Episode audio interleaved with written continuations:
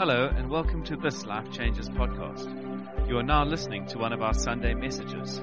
If you'd like to know more about Life Changes, you can visit us on Facebook, Twitter, or Instagram. Now lean in and enjoy. My name is Gabe Phillips, if we have not met, and no, I am not Prince Harry. I know some of you are looking, going, how did he get here so quickly? But I'm not Prince Harry, but I am married to the Duchess of Sunningdale. Um, who needs the Duchess of Surrey when you've got the Queen of Cape Town? But anyway, come on. Eh? I'm Gabe Phillips. I'm one of the pastors here.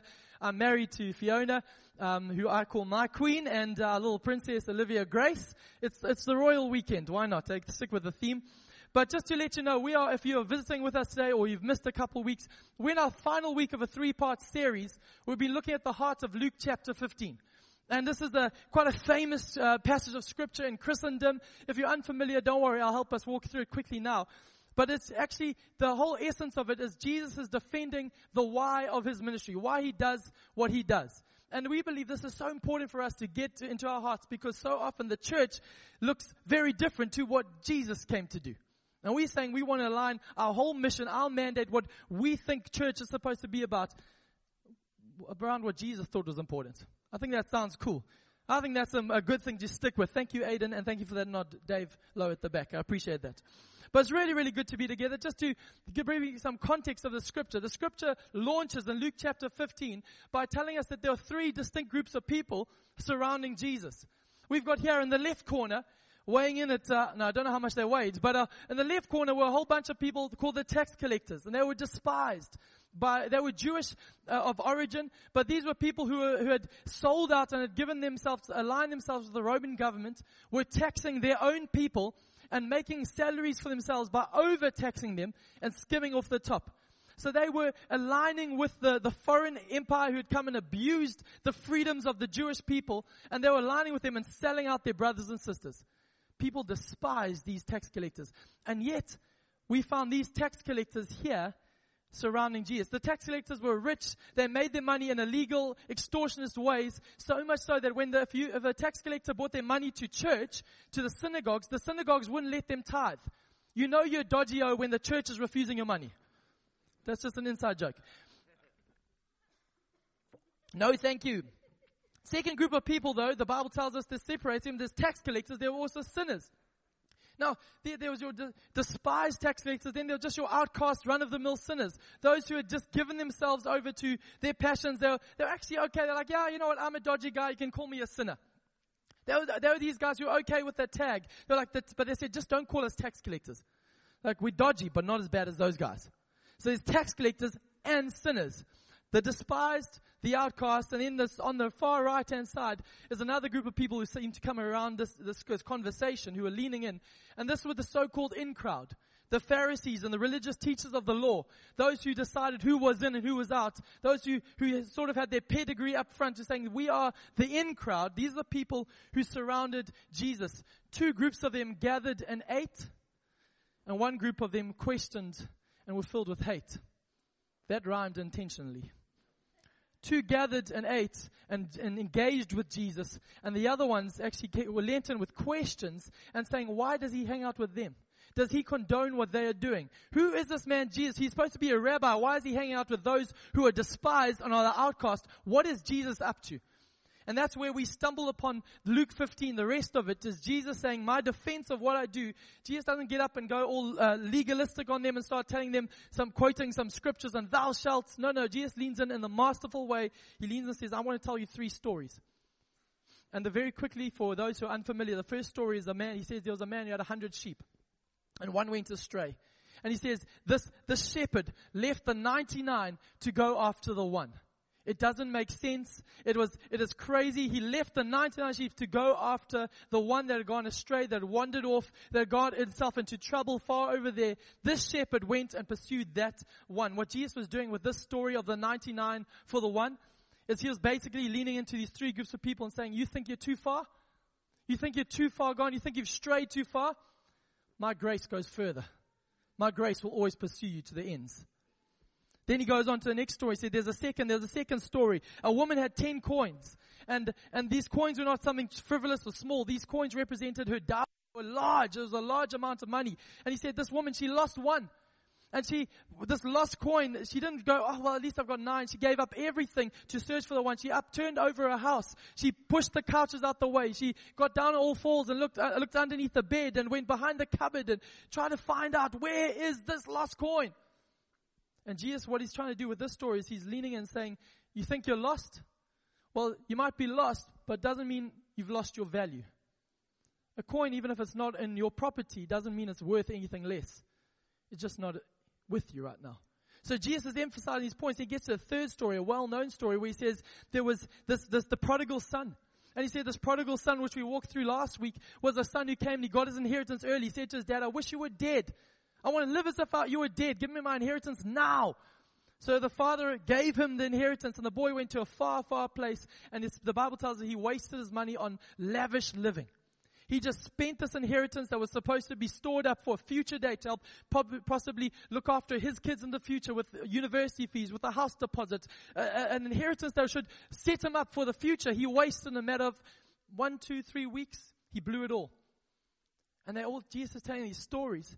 And I bet Jesus in this moment, his emphasis was probably to say, you think you've wasted your inheritance? You think you've wasted opportunities? You think you've wasted things in the past?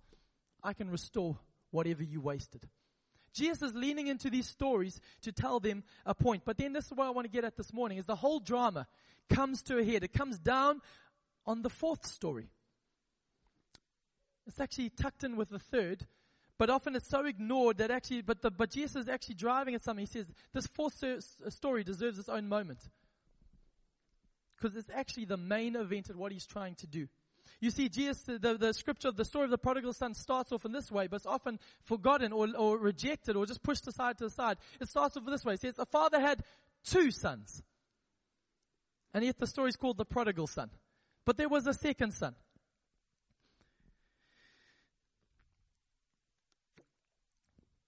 The older son, the older brother. The younger son went away. He went astray. The older brother stayed at home. And I can imagine the older brother initially kept tabs on his younger brother, tut-tutting, going, how, how dare, how dare he waste dad's money like that? He followed him on Instagram. and He saw all the dodgy pictures his brother put up. And after a while, he said, I can't even follow. I can't even see this anymore. So he unfollowed his brother. And, and he just, he's like, I can't do it. And he just, and resentment built up in his heart as he said, I'm having to work, I'm having to do double the work because that punk has gone. He's left me with all the work to do and he's wasting. How dare he take our name into the world like that and trash mom and dad's name? And the more and more he worked, the more and more frustrated and angry he got. And we stumble upon his story today. Now, before we get into it, uh, a friend of mine, a pastor friend, had the privilege of doing the Sharks rugby team uh, devotionals for a while he would go and he would, uh, weekly he would go and meet with the Sharks rugby team and he would teach them from the Bible. And a whole bunch of them would come who had come from a Christian background. And there were a couple of them who had come from quite a formal Christian background. And, uh, and they would come and listen. And this man told this story of the prodigal and the older brother. And as he explained that there was one who wasted inheritance, and then there was one that tried to earn it, but both were falling short. At the question and answer time, true story, one of the Sharks rugby players kept putting his hand up and saying, I like that story, but isn't it better to, it's, it's good to be the, the better son, the good son. And the guy, the preacher kept on reminding him saying, no, no, this not, it's not the bad son and the better son, it's the younger son and the older son. But he could not get part, no, no, but there's the good son. Because he could not get his head out of this thing that actually the father, the whole point of the story, whether there was the prodigal, wasteful son or the son who stayed at home to try and earn the father's approval. The father, Jesus, trying to remind the people that, that you are sons and daughters by birth, not by worth. Whether you've given up or whether you're trying to earn it, either or does not disqualify or qualify you. It's the father saying who you are. And that's what the Jesus is trying to do in this story. So I'm going to ask us, we're going to read this, these last seven verses, the fourth story that's tucked in with the prodigal. So if you're comfortable, could you stand with me? We want to read some scripture this morning. I'll pray. I'll make a couple of points and then we'll have coffee together. It's really good to be together this morning. Really exciting to do church together. This is the scripture on a interesting size screen. Luke 15 verse 25 to 32 starts off like this. Meanwhile, the older son was in the fields working. When he returned home, he heard music and dancing in the house. And he asked one of the servants what was going on. Your brother is back, he was told. And your father has killed the fattened calf. We are celebrating because of a safe return. The older brother was angry and wouldn't go in. The message translation says he sulked and stalked about. Just love it. He sulked and stalked about. His father came out and begged him. The other translations say begged, implored, uh, pleaded. This wasn't a, a, a, a, father who's holding something back. He's saying, please come in. But the older brother replied, all these years I've slaved for you and never once refused to do a single thing you told me to do. And in all that time, you never gave me even one young goat for a feast with my friends. Yet when this son of yours comes back after squandering your money on prostitutes, you celebrate by killing the fattened calf. His father said to him, Look, dear son, you have always stayed by me, and everything I have is yours. We had to celebrate this happy day, for your brother was dead and has come back to life. He was lost, but now he is found. Let's pray. Father, I thank you this morning for your word. Would you do, would you allow your word to go into the deepest place of, places of all our hearts? I thank you, Father God, that your word will accomplish everything it sets out to do here today. Whether we feel we are far or whether we feel we are near. Whether we feel we are bad or whether we feel we are good. I pray, Father God, your word would come in like a sword and pierce between our opinions and our thoughts and bring truth and clarity. Jesus' name I pray. Amen. Amen. Why don't you take a seat? Thank you so much. We stand just so to engage with the Word of God. It's not my job to preach. It's our job to receive from the Word together. I think Jesus in these stories, just before we get into the nitty gritty this morning, he's saying this. He's basically saying with the story of the 99 and leaving them for the one, for the, the lost coin and the prodigal, he's saying, I have chased you down. I've looked for you. I've even given my life for you. And in the fourth story, he's saying, will you do the same for others? Will you carry my heart? This morning I want to give us two ways. You know it's a good preach when I'm minusing one from the three points. Two points. Two points this morning on how to carry his heart, the Father's heart. The first point will be on the screen behind me is this. For you and I to carry his heart, we need to learn to connect before we correct. Connect before we correct. Another way we've been saying this throughout the series is we've been praying that we'll become the sort of church where people can belong before they have to believe. That they would walk into an embrace before they walk into an outstretched finger. That that, that will be the type of church we are. The older brother in this story could not reconcile this. He could not reconcile this truth. It frustrated him. It angered him because he was saying, and, and I think my mindset also leans this way from time to time as I read the story and as I look at my own life. Unfortunately, often this brother looked at the other brother and getting all this, what seemed like unfair welcome, unfair treatment. Surely he should, he should, he should, he's back, but yeah, give him some, a time out. Give him some halfway house treatment. Put him in the servants' quarters, because I, I think daddy's going to do it again. The older brother basically was saying, he must earn his way back, dad. It's too easy for him. It's too easy. But you see, in this story, when, when, and, and when we say these things like, it's, we want people to be able to belong before they believe, don't mishear what I'm not saying here. Jesus in these three stories was not going soft on sin. If you read all three stories, all three stories had this word in it, repentance. But each time it was mentioned repentance, which means turning and returning back to God, repentance was very quickly followed by God's response to repentance, a God who rejoices and celebrates. Not a God who's there with a ruler saying, how genuine is that repentance? And let me measure how long. No, no, no. It's not a God who's an, an accountant, but a God who's celebrating with lavish joy at a son or daughter who repents and comes home. This is not a Jesus getting on soft on sin because actually we know at the end of the story, Jesus is so serious about sin that he died for it. This is not a God who's lukewarm on sin. But actually, what he's saying is he's telling these three stories at the heart of the brother, trying to get, put his heart inside of this older brother.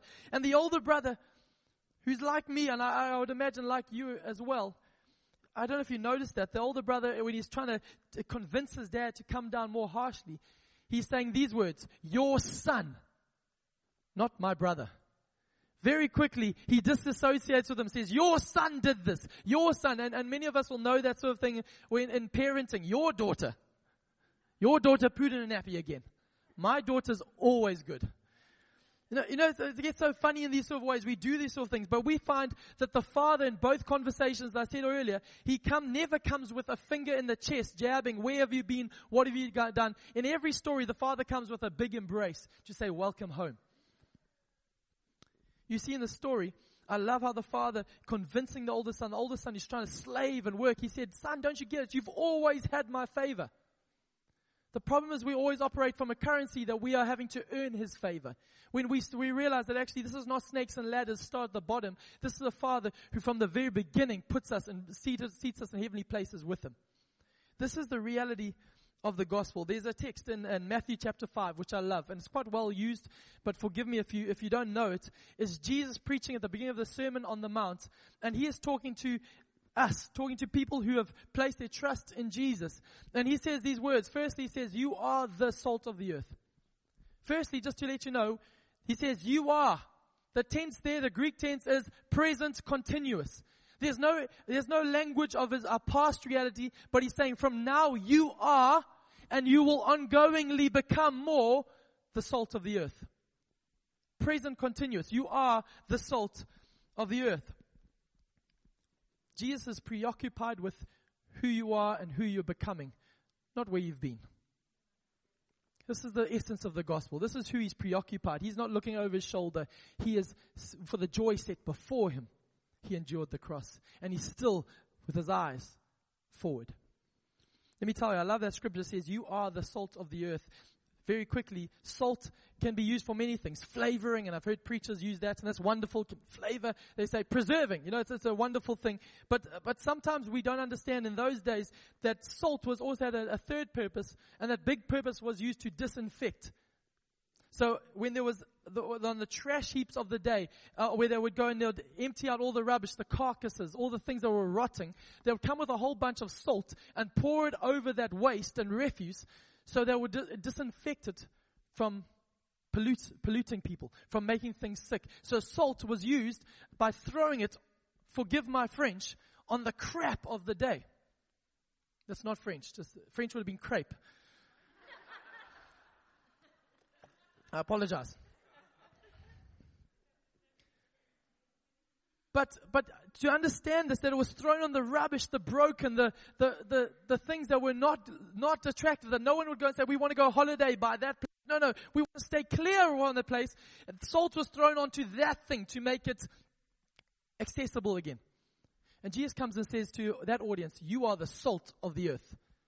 This is not like something salt of the earth guy. No, no, no. This was saying, do you know where you're supposed to be? If you carry on reading the rest of the context of scripture, you're saying, you are now, continuous, are the people who are going to be up against the brokenness of society. You are the people who are going to be up against the crud of society. Let me explain it this way in, in, in anecdotal form. I had, uh, I've got two neighbors. And, uh, well, I've got, you know, one on the left, one on the right. And, uh, the ones on the right of us, uh, two Italian men live there. And they were friends for many years who fought and fought and fought and fought and in the true Italian style, that when they were fighting or when they were celebrating a, a, soccer win, you couldn't tell the difference. It was loud, it was angry, I didn't know what was going, pasta was being thrown over the wall. That's an exaggeration, I lie. But it was that type of wild thing, and it was like, yeah, we've got a kid here. Can they keep it down a little bit? You, know, little, you get a little bit nervous. And uh, in this journey, uh, I ended up um, connecting. Uh, you know, it starts off with neighbors. You know, that, that wave, that awkward wave when you both drive out at the same time. Oh, hello. Look the other way. No, you go. No, you go. And that a friendship started that way. And over a couple things, I end up meeting one of them, uh, a guy, Adriano. And this man, we became friends, and uh, and they were loud. And at first, you know, we thought in the first conversations, I would love just to tell him, hey, can you just keep it down at night a little bit, guys? Come on, tone that Italian f- flavor down. But I, I, was like, I thought, no, no, it's a bit, I'm not going to go with that. And, and actually started to befriend this guy, and we realized we had a lot more in common than we thought. Soccer, sport, golf, yeah, basically sport. And, uh, and, and we love pasta. And uh, we would chat a lot, and, and, and through this thing, he would always would complain about a painful shoulder. And, uh, and, and, I, and I remember the first time saying to him, hey, could I pray for your shoulder? And he said, yes, please. And I said, can I pray now? He was like, no thanks. You pray over your wall, thank you. That's weird. Come on. So I'm like, oh, okay, that is cool. I respect that. And, and we built this friendship. And I remember the courage came when I said, actually, this guy, he, he would really, I think church would be amazing. Cause I, I look around, I know there's amazing people here that I love him to meet. And I believe that actually if he came and just started to belong here, God would take him on a journey. And uh, I remember inviting him a couple times to, to things, and, and it was those awkward moments, you know. And you're like, ah, yeah. Eventually, I, I said to him, "Hey, I'd love you to come to one of our Easter services last year," and it had an Easter egg on it, invite. You know, it always gets people in. And um, and uh, and as I gave it to him, he said, "No, no, I'll think about it." And I said, "I've got a second one. Why don't you give it to your mate David?" And he said, "No, no, no, no." He said, "I'm I'm a Christian. That he's an effing atheist." Which I really enjoyed, his uh, hermeneutic on that situation. Um, and I nodded. I was like, oh, that sounds good. Thank you, thank you. And, and, I realized he didn't realize, you know, he was measuring still on this moralistic, I'm better than him thing. But actually, this amazing story is this guy entered the church and he sat at the back and, uh, and we, and God, God started to do things. He cried all the way through the services. He was so unreligious in his nature that he would send me messages afterwards saying, your speech was great. Great, thank you. And he said, and church was magical. I just thought, I haven't heard those words used to describe a church, but I loved it. I was like, I love this. And actually the weeks went on and I remember seeing on one Sunday him standing there little hand go up and God start to do something. And I remember him come, saying, come, come into my life, come after a few weeks later. And he started saying, I've bought Bibles. And he started explain what God has done for him. And I could hear a man's language start to change, not out of somebody correcting his loudness, correcting his swearing, correcting his, no, no, no. I'd seen a dead man come alive. This man now, after a while, he's moved to Hermanus. He listens to our sermons every week. So hello, Adriano. But, uh, God has done an incredible work in this man that no one could have done if they went in with a crooked finger. But a father coming with embrace turns this on his head. Let me tell you what, under this, just to remind us that our job is not to, we're not a moralistic behavior system. Our job is here to see the dead raised to life. And only Jesus can do that. Only Jesus can do that. So if you're thinking my job is to correct and be the moral police, let me take that off you. Because we cannot, we can, all we're then doing is straightening the lines as people march to hell. I'm not interested in if they march to hell with good behavior. I want to see dead people come alive.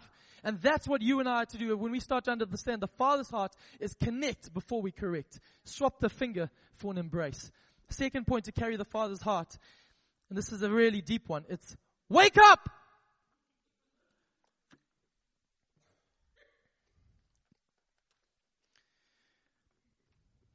You see, it's too easy, I believe, for me, uh, uh, maybe this is just my problem, but I think it's too easy to get caught up in the monotony and everyday humdrum. The hashtag another day, another struggle. You know, the type of just get up at 6 a.m. and we get going with the routine, we get going with the day, another gym session, another bill to pay, another nappy to change, pack the dishwasher, unpack the dishwasher, pack the dishwasher, unpack the dishwasher. It seems like it happens every day. And we get into the same cycles, we get into the same rhythms, and which is, and I've got nothing against routine and rhythm. I think it's great, but sometimes we get so suckered into it, and we start, we start uh, limiting what God is trying to do in us. We start getting sucked into a slow stupor that we just think this is what it's all about. I've said it already that we are not in the behavior modification business. Uh, Reinhard Bonnke, one of my heroes, uh, he says this thing. He says, actually, when he prays that every Christian will understand that they are participating in the plundering of hell and the populating of heaven.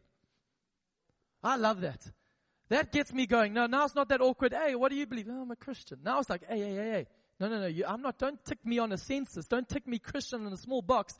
Actually, I'm participating in the plundering of hell and the populating of heaven. When we start to wake up to this reality, the light and momentary struggles that we face, the, another day, another struggle start to take on a new light. Let me say it this way in that Matthew 5 scripture, the first part, you are the salt of the earth. The second part goes on and says, you are present continuous. You are now. No, but I haven't worked hard enough. No, no, Jesus has declared that you are now and you are further becoming the light of the world. He says the light of the world. And I love lights because you know what they do? They're an opportunity for people to see. The stuff was there already. The Father was always seeking them. Jesus was always present in their, in their brokenness. He was still pursuing them. But when the light walks and we turn it on and people can see it, He's always been there. He's always been pursuing me. Here's the thing. When Jesus said these sort of words to the early church, you are the salt of the earth that is not made for on the side holy huddle singing kumbaya till I come again. No, no, you are the salt of the earth that's supposed to be up against the brokenness of society, up against the muck, up against the hurting. You are, that's who you are, the salt, and you are the light. You're a city on the hill that cannot be hidden. Take off the cover. Stop trying to do it. Jesus was saying, you were not made for monasteries. Now, if you want to go live in a monastery, good for you. But actually, Jesus' mandate was out of the shadows and into the, into the brokenness. Not hide from, not pull away from, but engage with the darkness. I, I don't know about you. It doesn't say you are the light of the church. It says light of the world. Light of the world. Not, hey, I'm going to shine and spruce my up for, myself up for Sundays. Hey, everybody. Bless you, brother. Bless you. But then Monday to Friday, well, keep your head down, keep your head down. Don't look them in the eye. Don't look them in the eye. No, no, no. We were made to be the light of the world. And lights, now this is really, really deep here. Lights work when there is darkness.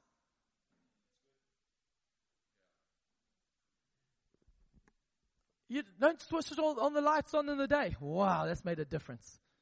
No, no, when it's dark, that's when we're made to shine brighter. So maybe, ma'am, sir, you're saying, my work is filled with so many unchristians. Yes! I need to go work at a Christian business. No! You are the light of the world. He's put you there for a reason. All my relatives don't serve the Lord. Can I tell you here, you are the light of your family. You are the salt. Don't shy away. Don't pull back from now. And what am I saying? Is it good not to have Christian friends? Yes, I'm not not throwing that out. Yes, we need community around us to hold us. That's why we gather on Sundays. That's why we gather in life groups to remind each other this is who you are. You are. You don't now go get corrupted. You are still, you are shining. You're distinctive. You're the salt. You're different. You're the light. You're different. But you are engaging. Here's the understanding for you and I. We are made for offensive living. Uh, uh, the other day, we are the weird family that still uses DVDs. Yep, we go and we rent DVDs most, most weeks. Netflix, I don't know what that is. I really don't know. Um, so if you're into streaming and all that, good for you. Um, but we still uh, are supporting the local businesses of DVD stores. And uh, we've got a Videodon around the corner. And uh, we're watching the series, and we got to the end of season five and, and season six. We were so excited. We got there. We are going to go four episodes, and, and we drove there. And I walked in. And I said to the guy, and believe it or not, it was Don himself of the Videodon. I'm like, Don. I took a selfie. Hey, the Don of Videodon. It's amazing. And I said, hey, I want season six, episode one to four. Clicks on this thing, goes, problem, it's out at the moment. I'm like, oh, Don, make us a plan, buddy. Your name's on this thing, surely. And he says, you know what? This woman actually, she's had it for seven days. I bet she's forgotten she's got it. And the finds are, she said, no, I'll phone her and I'll get it here for you. I'm like, Don, it's, pays, it's not where you go, it's who you know. So Don picks up the phone, calls this lady. She says, I'm so sorry. Thank you for reminding me. I'll be there in 20 minutes. He said, what do you want to do? I'm like, season six. I'm going to wait. But it's a bit weird. You know, we're not going to mill around the DVD store. So I went, I thought I'd do something that's not weird. Sit in the car and watch the DVD store until the woman came. not weird at all. No, I just pushed, sunk down in the seat, you know, put the dark glasses on, just watching. I said, no, he's going to think I'm creepy at all here. And it was, it was a hilarious moment as I watched and I, I saw somebody come past. I'm like, is that? No, no, it's not them. They're going to, they're going to Woolworths. So, okay. And you see someone going, were they holding a DVD? Were they holding a DVD? No, they went on empty handed. Okay, not them, not them. And it was this, this bizarre encounter until after 20 minutes, I saw a woman looking in, harried, running in with two DVDs. I'm like, that's the one, that's the one. Got out the door, know, give her a little bit of money, give her some time, give her some time. And as, as she walked out the store, I walked in, hello Don, got them, and he was like, yo, you're a strange man. Like, yep. I've been told many things before, and strange is one of them. But you know what I realized in that moment? I was, I had so trained my eyes to spot the woman with the two DVDs because I was so desperate to get some that series into me that evening. And I actually was like going, how often are we sleeping with people walking by us day after day with our eyes untrained because our eyes are focused on the monotony, the boring, when God is saying, will you participate with the plundering of hell and populating with heaven? You can train your eyes to spot a woman with two DVDs, but you can't look for the hurting and the broken to engage with. Here's the, the funny thing about that story is that I've actually become quite good friends with Don over that. he remembers me now. He's like, you're that strange dude. I'm like, I am Don. That's me. And every time I walk past, I look, is Don in? I go, Don! And, and I see him and, and, and I start to chat with him. And the other day, after many visits, then we chat, chat. They're always long. He's like, we just get the DVD and let's go. I'm like, Don, my mate. You never know when you need Don on your side. And I changed to Don and, and he said to me, hey, what do you do for a living? And I was like, oh, I hate that question because now here we go. So I go, Don, I'm actually a pastor. And he's like, no. He said, the other guy walking, working in the other shop. I promise you, the other guy said, there's not a pastor. No ways. No, no, no, no, no, no. I was like, yeah, sorry, uh, they let anyone do it these days. The amazing thing is we start having this conversation. I said, Don, I think you'd love our church. Nah, no, no, church is not for me, man. No, no, if I walk in, this lightning bolt, I'm done. So I'm like, so I'm like, Don, you know what? There are people, there are more dodgy people in the front row than you. No, I'm just joking. Uh, thank you, Lord. Bless them, Lord. But I said, Don, actually, I believe that our church is a place that you'd love, man. I mean, look at me, I'm the pastor. And he's like, you know, you're right. He said, maybe I'll, maybe I'll come check it out. And I, and I started to, as I left, I was going, God, you know, I've been walking into that DVD shop for so long, and there's a man who's desperate to know you. And I go, and I've just been walking in going, hey, do you have season six? And nothing wrong with that. But I'm saying, actually, am I starting to wake up to what God is actually doing? That actually, maybe I don't have Netflix for a reason. Now maybe I'm going to put off the, the faster fiber for a while just so I can say, I can see Don come to the Lord, like Adriano. Actually, a man, you say, no, no, no, that's not for me. I honestly, I, I'm praying that one day you'll, a man will walk in and you'll hear, hey, my name's Don, and you guys will go, Don! We've been praying for you. You're like, you guys are weird. Maybe don't do that. Just give them a coffee. But, you know what? I tell this thing that we are, I think this is who we are. Community on mission. A community that we're saying we, we're going to connect before we correct. A community that starts to wake up to actually that this is not just the humdrum, that God has got us where we are for a reason. I hate my work, you might say. God's saying, you are the, the salt, you are the light. Connect, wake up, I'm doing something. Maybe there's a job change coming. Yes, maybe. But, but actually, as long as I'm here, I'm going to make the most of what God's doing here. I told the story and I love it. I'll keep telling it. There's a story of the, the ship called the Titanic. Now, the Titanic was a true story. It didn't just come to light in Steven Spielberg's imagination. True story. And uh, the Titanic was, uh, we know the story, how it crashed on the iceberg and, and everyone on board drowned except Rose, apparently. According to the movie. But here's the thing, that actually his history tells us that there was a second boat just that was within within dis, within uh, rescue distance of the Titanic that I call the Californian. You can go Wikipedia this afterwards. But the amazing thing was that Californian had enough space on its boats and capacity on its lifeboats for every man, woman, and child who were on the Titanic. And what happened that night is they were going in the opposite direction. The Titanic sent up distress signals as it was going plunging into icy depths. And as I was going down, the man on board ran, the, the captain on board, uh, the day that the, the first sergeant ran to the captain who was sleeping below deck on the, on, on the Californian and woke him up and said, Sir, sir, sir, distress signals over yonder. And the captain asked him and said, How far apart are they? And he said, They're 10 minutes apart. The captain turned over and said, Wake me up when they're five minutes apart. So the man ran back on board as the captain slumbered. Titanic started going, the lights going out, the guy's still playing on the, I'm just going on the movie now. Um, and what happened was, as the distress signal started to go more and more as the, as the ship was going down, the, the first, the first mate on board went to, Captain, Captain, they're now five minutes apart. And the captain, true story, turned around and said, what color are they? And he said, they are white. He says, they are not of our company. They're not our problem. And moved on. And I, I read that, I hear that story and I go, terrible story. And yet, pierces my older brother type heart because actually too many Christians are moving on with life and are sleeping and asking silly questions and are asking small preposterous questions. Hey, no, no, thanks. No time. I'm too busy. When actually people are dying. And we are supposed to wake up to, wake up. You know, Ephesians 5, there's a Paul, I love it. He's writing not to unbelievers, not to people far off. He's writing to the church. And he writes a scripture in Ephesians chapter 5. He says this, Wake up, O sleeper. Rise from the dead, and Christ will shine upon you. For me, it's like an alarm clock to the soul as Paul wakes me up dramatically saying, Wake up! Video done! Don't just go past. Just don't just go past. Adriano, wake up. There are people that no one else will reach if we don't connect, if we don't wake up.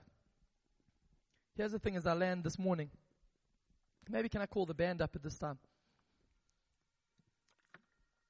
I want to say maybe what are some of the reasons we don't connect? The reasons we don't wake up, the reason we don't do this. I'll offer a few quickly. Maybe prejudice in your heart. Maybe they're in, they're out. Maybe like the Pharisees saying, actually, no, they're too far gone, or maybe they're too different, or maybe, hey, that's not my, that's not my strength. I'm not good at that. Prejudice. Maybe it's preference. Comfort levels. It just demands too much of me. Actually, I, I'm not really good at that. Or maybe it's even pain. Maybe you've done it before and it didn't go well. I would like to mention that I believe the biggest reason we don't, actually, when we scratch at the surface, is priority. It's not priority in our lives.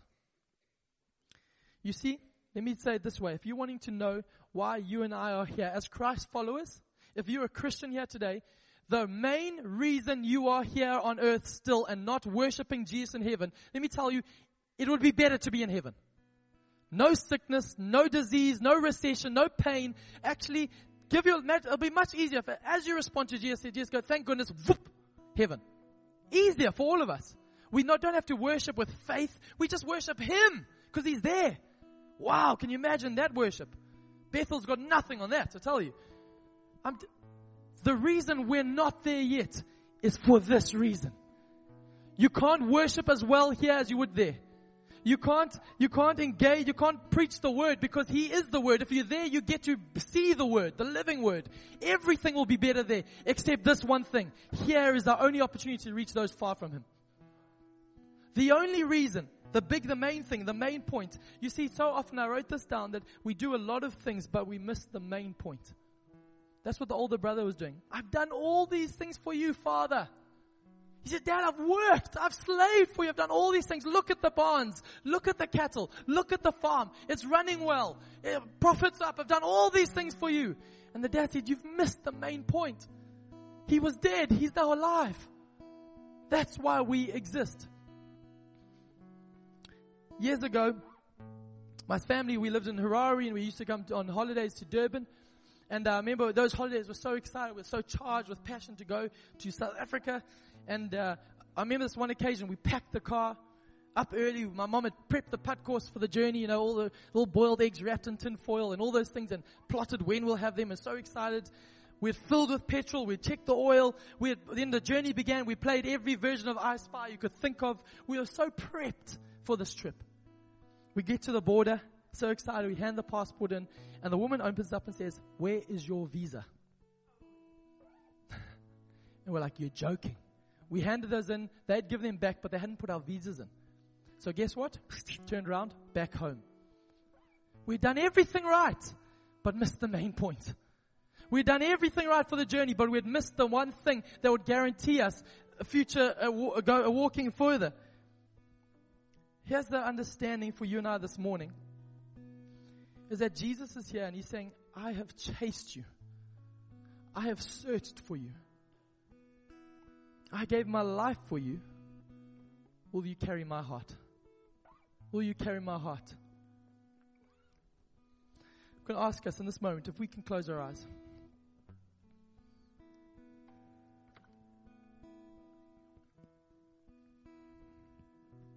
Tell this last story I told it last week and I feel tell it again A friend of ours, he had a story that he had five kids. And he went to the Walmart in America with these five kids. And uh, they were shopping and going down massive aisle upon aisle upon aisle, trying to go through the list that his wife had given him. And as he was looking, as he was looking for all these items, he turned back after a while, noticed that there weren't five kids anymore, there was just four kids. Turns to him and says, Guys, have you seen Joseph?